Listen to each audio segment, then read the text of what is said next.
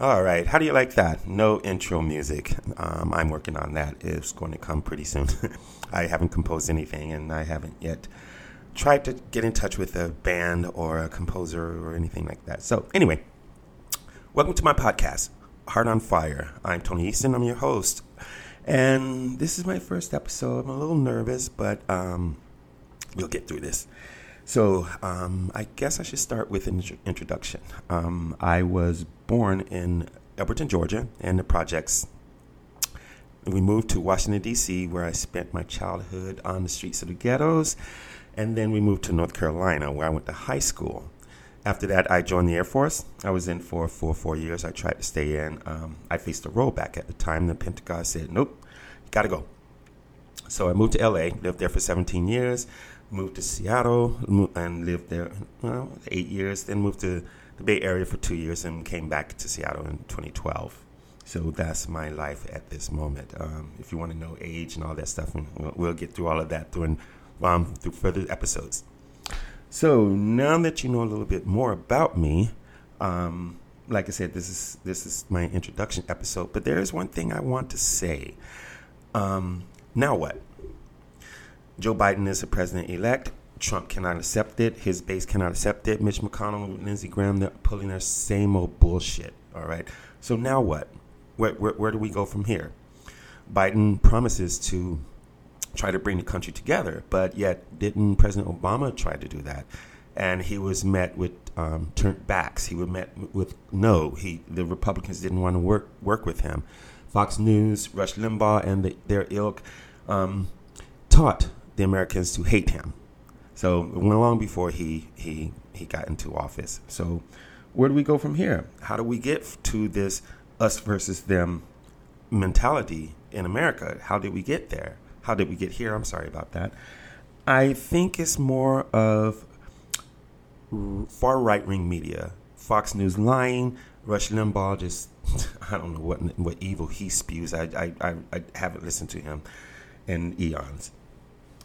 I think maybe along with everything I just mentioned is just a bunch of old white men who are trying to stay in power. And in trying to stay in power, they're getting continuously getting rich. Look at Mitch, Mitch McConnell. He's a senator and he's a millionaire.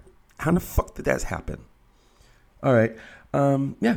So I, I, what I don't understand is American people who refuse to listen to the truth. Okay. And I'm not to, if, if, if you don't like what you call the mainstream media, try some independent media. Independent media that will back up their story with facts. But I'm not going to go into that right now. That's for a, a, another episode down the line. But I do want to mention that is, it, is it even feasible that we can take make the option of bringing this country together? I, I actually don't think so. It sounds sort of like a I have a doomsday complex or um, just a, a Debbie Downer, but I just don't see it happening. These people, these Trumpsters, these Republicans, the base hate the other half of American. They've been taught, some of them have been taught to hate the other half of America. No matter what or who you are, you you know the person that that hates what you stand for could be your your next door neighbor. I'm sure you know that. But how how, how do we get out? That's a question I, I would like to explore. I actually don't think we can. So, um, let me turn this into another direction before um, I'm going to cut this um, short. So, um, Frederick Douglass um, once stated or said, um, Knowledge is the pathway from slavery to freedom. Now, with Fox News dumbing down America and these politicians keeping them dumb, it reminds me of the um, slave owners back in in in in, in their days. They kept the slaves dumb. They kept them uneducated so that they would not know about freedom, so that they, they could not, you know, form plans to escape the plantation. They kept them dumb. And you know what that reminds me of? These Trumpsters, these, you know, far right Republicans that can't even imagine um, becoming friends with a liberal or Democrat or even discussing a topic or even listening to the truth or or facts. They like to stay in their own little bubble. and that's that's what it is to me. Fox News and Lindsey Graham and um, Mitch McConnell, Susan Collins, all of these are keeping their base dumb.